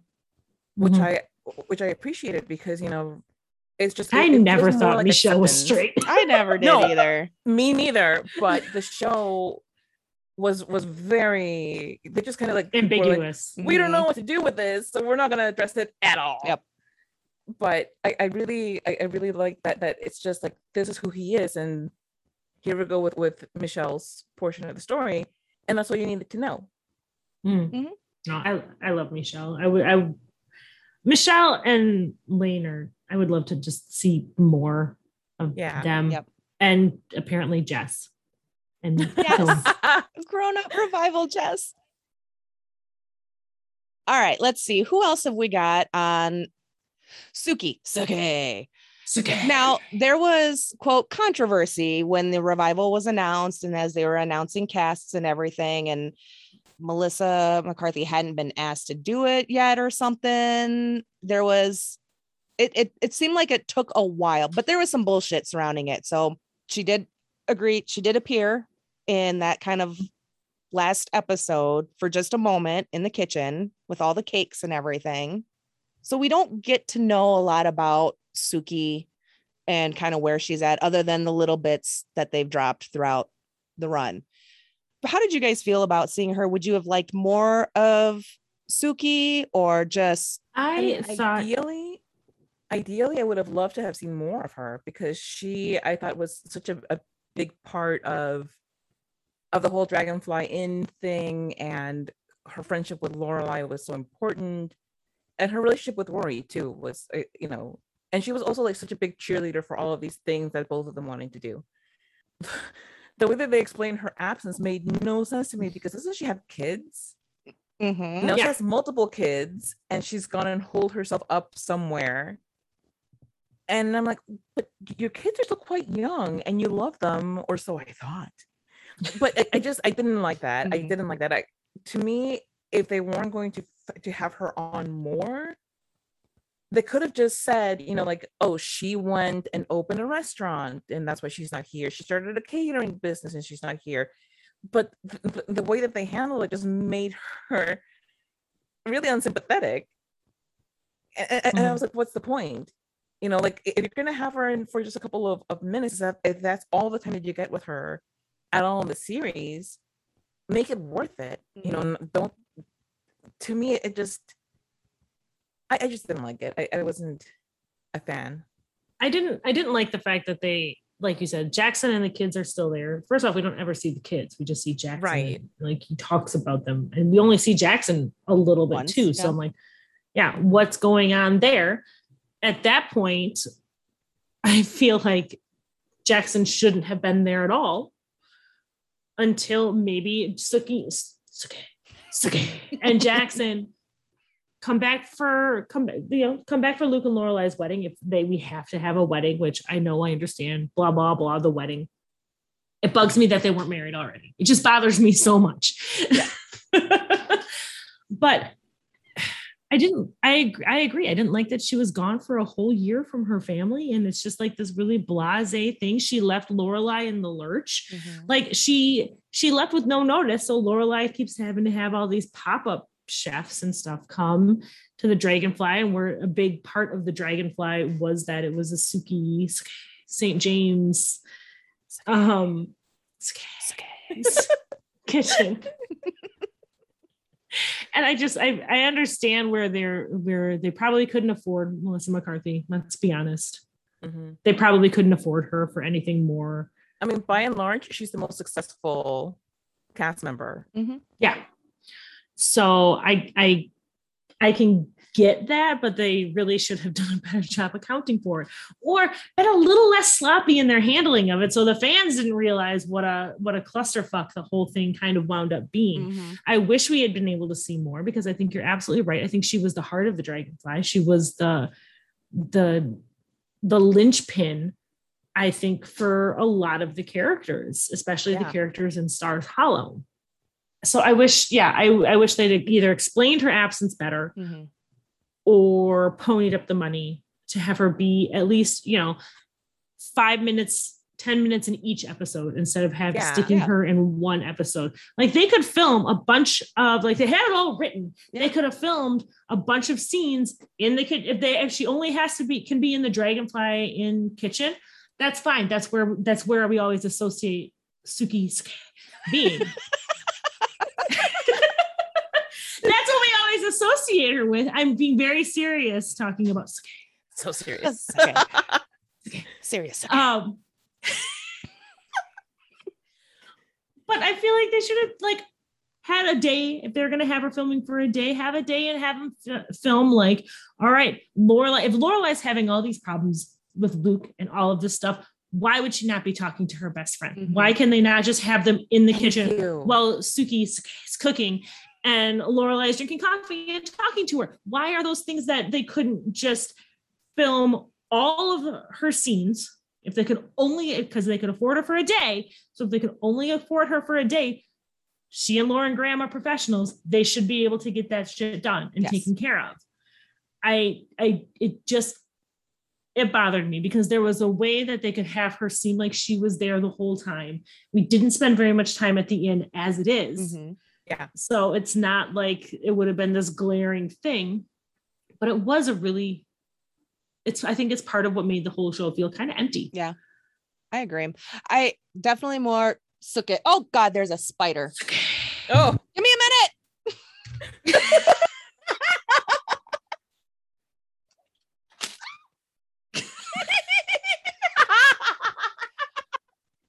I have, a, I have a small fear of spiders. No way. Are you okay, Carla?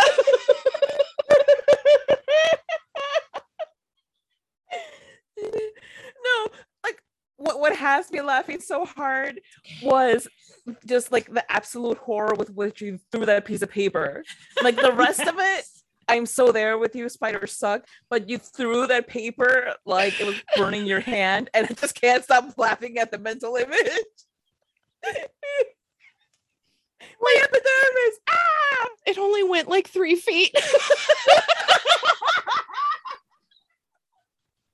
I, I completely agree, Meg. She could have filmed for a day. They could have gotten a lot more out of her. And the fact that so she's there in the day in the in the in kitchen, she makes all the fucking cakes.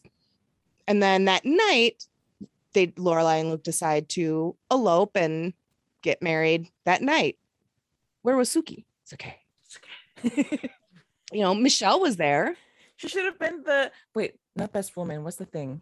Maid of honor. Maid of honor. Yes. She was the best woman, but yeah, she should have been the maid of honor.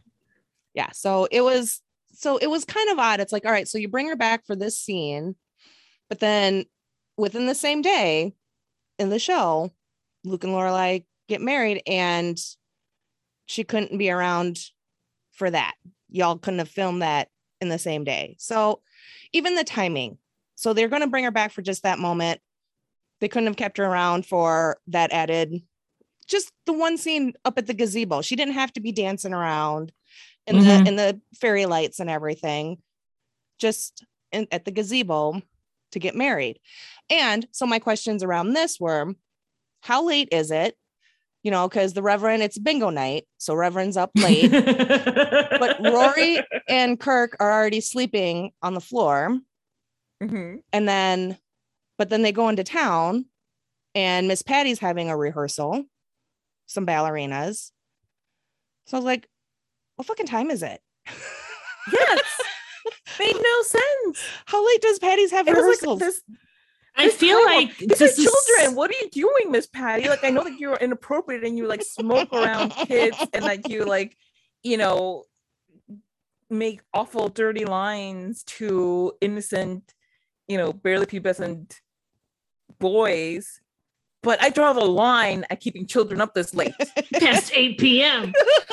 practicing whole- that- ballet That whole thing had this such a weird magical realism element to it that just didn't feel like it fit between that and the the life and death brigade. Oh yes, that, that was like so. Why? Why the top hat? Why? Why why Why any of it? why yeah why how much like i understand that these boys are like batman rich but still how did you convince taylor dosey to shut down the whole fucking town it's it was just they went in behind behind his back? Taylor Dosey's they're busy burying bodies under the gazebo. oh, and side note so okay i know taylor's still alive obviously but i was actually kind of surprised that hank from woodbury was still alive like how did taylor not kill him and bury him under the gazebo yet That's where all the troubadours are. The guy with the, the farmer's market stand. oh god yep Sookie deserved better too. Yeah. And I'll Mhm. I'll take that fairy princess wedding number over the Stars Hollow musical. Cause Yeah. again, that was They a- a- rap like Hamilton. they covered like 15 different musical styles. and they had the girl, she was Kiki Boots. And eight ABBA songs. and eight ABBA songs. Jesus Christ. That I mean, even the first time watching it, I was like, this is completely unnecessary and is bringing it all down. Just have Kirk make another movie. He won the Good Try Award. He could. he did. Oh, wow! and her fangs. Fantastic. you You look- look, You and look I fabulous. I keep saying it. You keep saying it before I get to say it. Anyways. uh let's see. Anyone else? Anything else? no. Did we got in? Nope. I mean, considering that we, that we managed to touch on the the 30 something gang. I, I think we covered absolutely everybody who's ever been on the show. Oh, I did want to say I love Luke in the swimming pool shed. That was one of my favorite things. His obsession with the swimming pool shed Mhm. he donated money for. Yeah. That's all. That's it. Well, that's I guess that's one thing because you know we talked about Luke a little bit with Lorelai, but Luke himself just I felt like he was less interesting than he was in the actual show. He was kind of like a guest star Mhm. as opposed to part of the cast, and it just felt like he was there as an accessory Mhm. to propel Lorelai's story, which is kind of a waste because Lorelai's story doesn't really go anywhere other than the garbage can. But it's also refreshing that finally a man is used to perpetuate a woman's story. Yeah, except that nothing happens with Luke. I mean, his headlines receded more. That's about it. He's dressing the same. Mhm.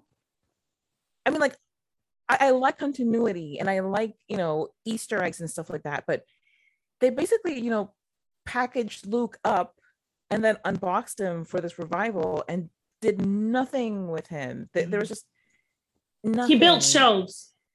But he's No. always building stuff. I know. I know. I'm just Like, kidding. just See, again, I like that again with Luke, that last that moment in the kitchen with Lorelai, more of that. Because I completely Yeah. agree. It's like, yeah, he was just boxed, preserved, and then just unwrapped. And it was just like, here he is in mint condition, still in the box, and his flannel and his backwards cap, which he you gotta flip that fucker around by now, man. Thank you. God, thank you. Nobody has told them that that's no longer acceptable. He doesn't It's care. never worked for anybody. He doesn't care about that as long as there's no man buns or cell service. Why? That but why- sign killed me in the diner. No, listen to me. Listen to me. Yeah. the Why wi- the didn't Wi-Fi anybody? stuff. Why didn't anybody get him a beanie? If he's not No. gonna respect the bill of a cap, he get him a beanie. Never that's all he wants. Because Jackson doesn't wears beanies. Want the back of the hat. He doesn't want the front of the hat. He doesn't He- care about the bill at all. He just wants something to cover his skull, and a beanie does that. it makes more sense. My favorite thing, shush. My favorite thing.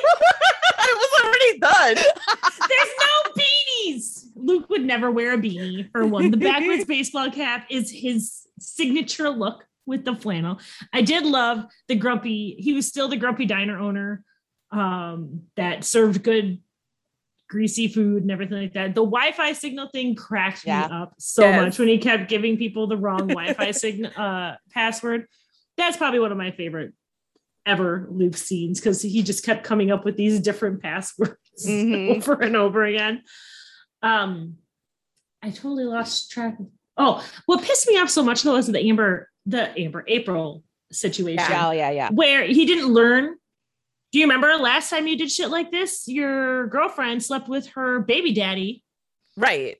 because you wouldn't let her be a part of your daughter's life. And after you had such a huge part in her daughter's life, Mhm. I, that that bothered me. Why? How he didn't learn? He's like, I'll just take care of it. I'll pay for her. Right. She's my kid. I'm like, you guys have built a life together, apparently, allegedly.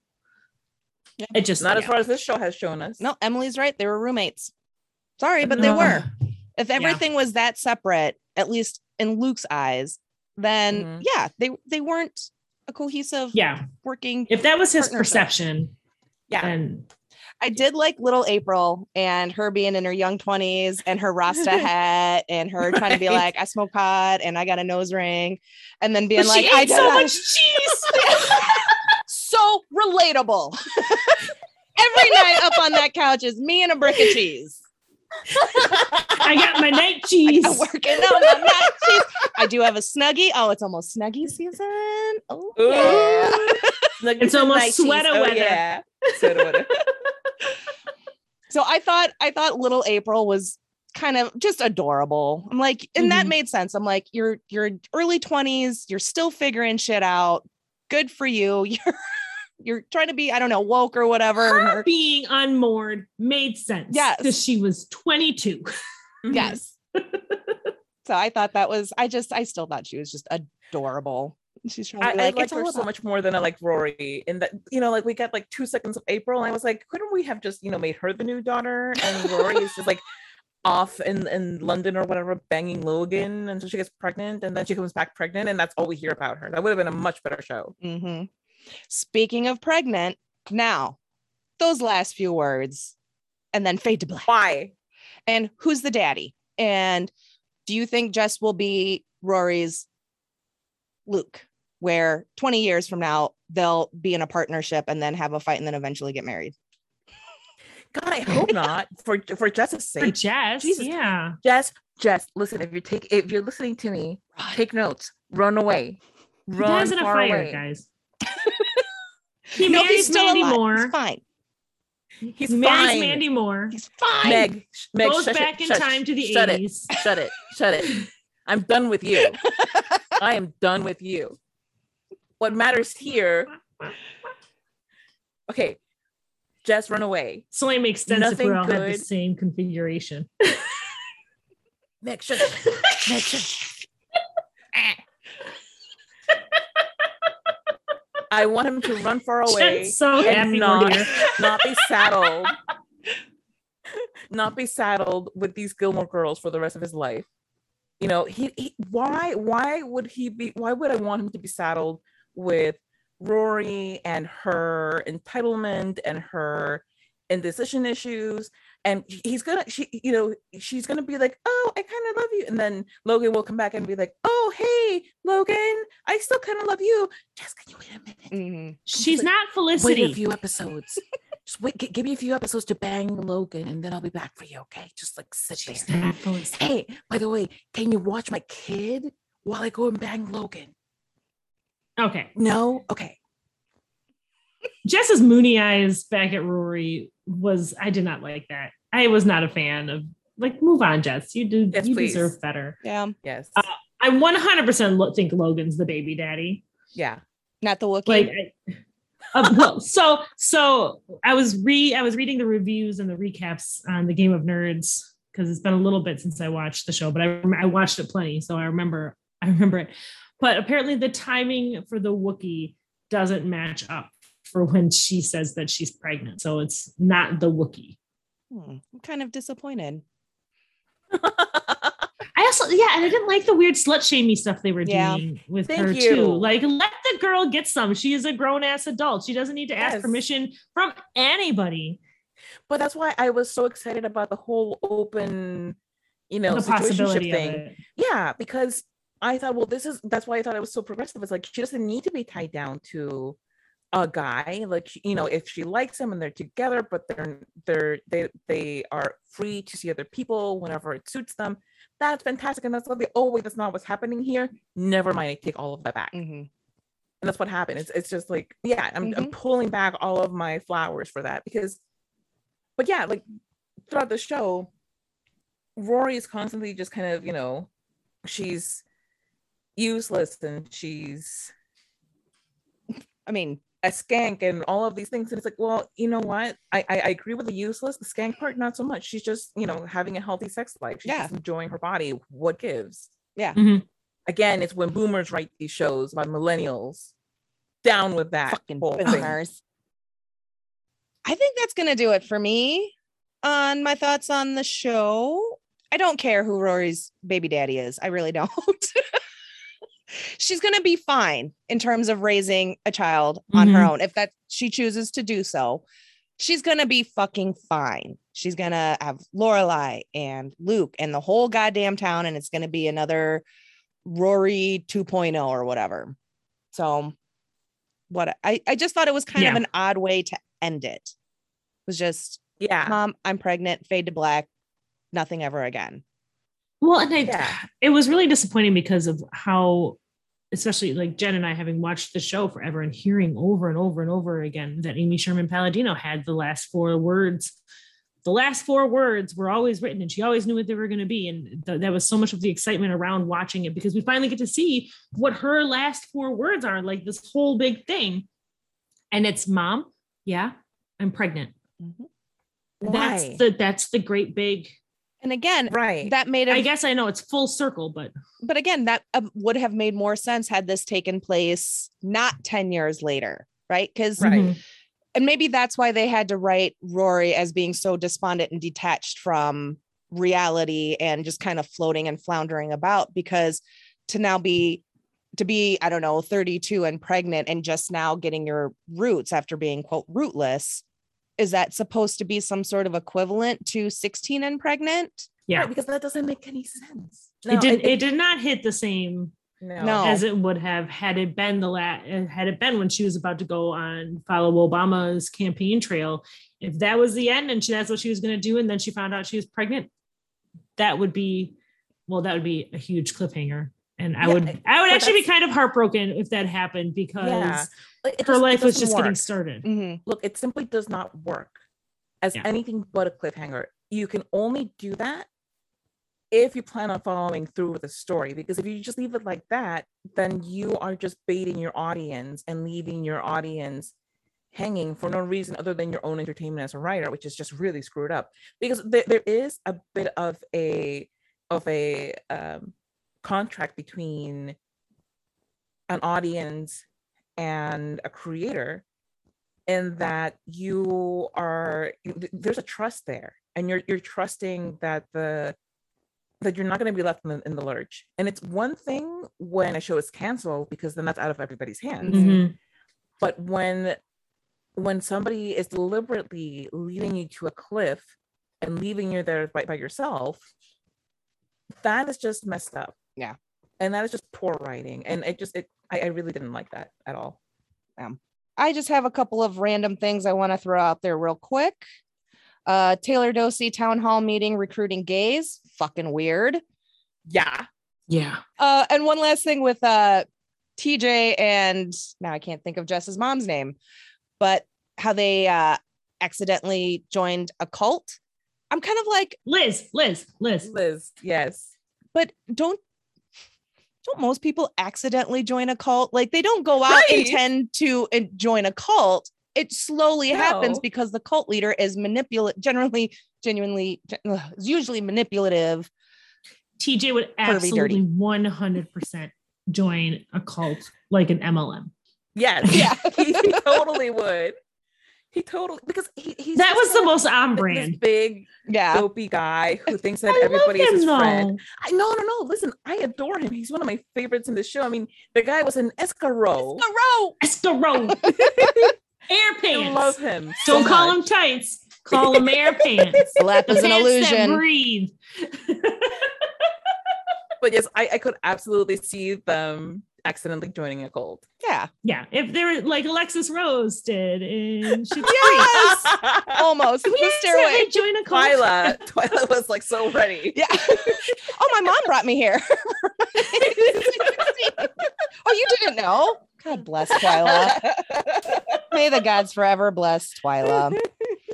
Uh, and oh yes, with regards to the uh, Life and Death Brigade, it was kind of odd and out of place, but at the same time, I enjoyed it because the Beatles song that they chose, "Little Help from My Friends," was the version from the musical Across the Universe, which is one of my all-time favorite Mhm. movies. So I love that version, and it almost it seemed kind of reminiscent of the scenes in the movie from the movie too, of to that song. So, look it just seemed to me like an LSD trip well, yeah. it Like, was. why I mean, why would Because they them- were on LSD. I mean, why would Which them is at any fine. time? I don't know. but you know like make know. it a separate like music video that's fine but in the show it took it took you out of the show and made you wonder I the hell am I watching? Did I click the wrong Would- channel by accident? I would take that over the musical Ditto. any day. I will watch that scene over the musical Okay. Yes. any day. Yes. Yep. So if we're picking anything, I would I want the Stars Hollow Historical Museum back with the I love Jesus. I want that back. That's the kind of nostalgia I want. Not kinky boo. Just I kick love it. Jesus. All right. Well, I think that's yeah, I think I'm done now. We're all we're Gilmore'd out. We're Gilmore'd out. This will be it Much for like the series itself, we have petered out into into lack of existence. Does anybody of want an to announce a random end. pregnancy? I'm not pregnant. me Not neither. it. Not it. I'm Jen's the pregnant one. we touched our we both touched our noses first. I'm just emotional like a pregnant person. So You're pregnant with feelings. I'm pregnant with feelings. Just ready to pop. Um, so speaking of popping, before we pop off, one that would like to know, ladies, what's been streaming in your bubbles? What have you guys been watching?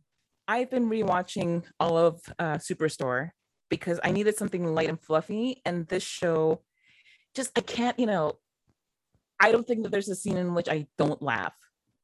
It's so good, Mhm. and it, it holds up. It holds up fairly well, and it covers like just so many interesting things, and it's, it's just it's awesome. And Jonah is the cutest. I love him so much. I do love Jonah. Um, most of the stuff I've been watching lately has been for it's a fandom thing podcast stuff or for our podcast. So um, when I'm not doing that, I have actually so I've been just watching 911 relentlessly. Like that's all I've been doing. It's it's a show where I can just put it on and I don't and I've I've seen it enough. I don't have to pay too much attention to it and I've been listening to audiobooks more. And right now I'm listening to A Gentleman's Guide to Vice and Virtue, which is a fun little heartbreaking kind of 1700s romp through Europe with a bisexual lord and him having and his crush on his bestie. So that's been interesting.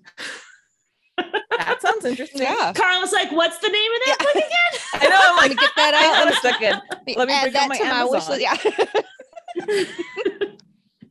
it's good and it's it's for being in the 1700s uh, it's it's really interesting to kind of see how this young it's a YA book about this yeah uh, a viscount who's bisexual and in love with his best friend who happens to be a young black man and the all of the nonsense that they get involved in and it just got to like the really crazy action packed part so bye Leaving meeting.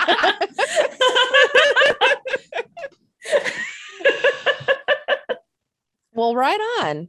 I I know what it's like to have to watch things where it's a fandom thing. but uh when I so when I'm not watching things for this pod, her pod, any other pod, I guess currently right now I'm just kind of rewatching Letterkenny. That's been a comfort rewatch for me right now. So hence all the Letterkenny gifts on Twitter because I will always use the gifts of whatever I'm fucking absorbed into right at the moment. So well, all right. I think that's finally going to do it. I think I've said that like that might be the third or fourth time, but we're in the Midwest. All right. So we say the whelp and then It's the Midwest. the goodbye. Midwest goodbye. So 40 minutes later, we might actually be closer to the door. Uh, I just want to thank everyone for listening. I want to thank Meg and Carla for being here today. Uh, make sure you check out their podcast, uh, Bedwet or Behead, found on all pa- uh, podcast platforms, and keep streaming. Bye. Yeah, I'm doing it.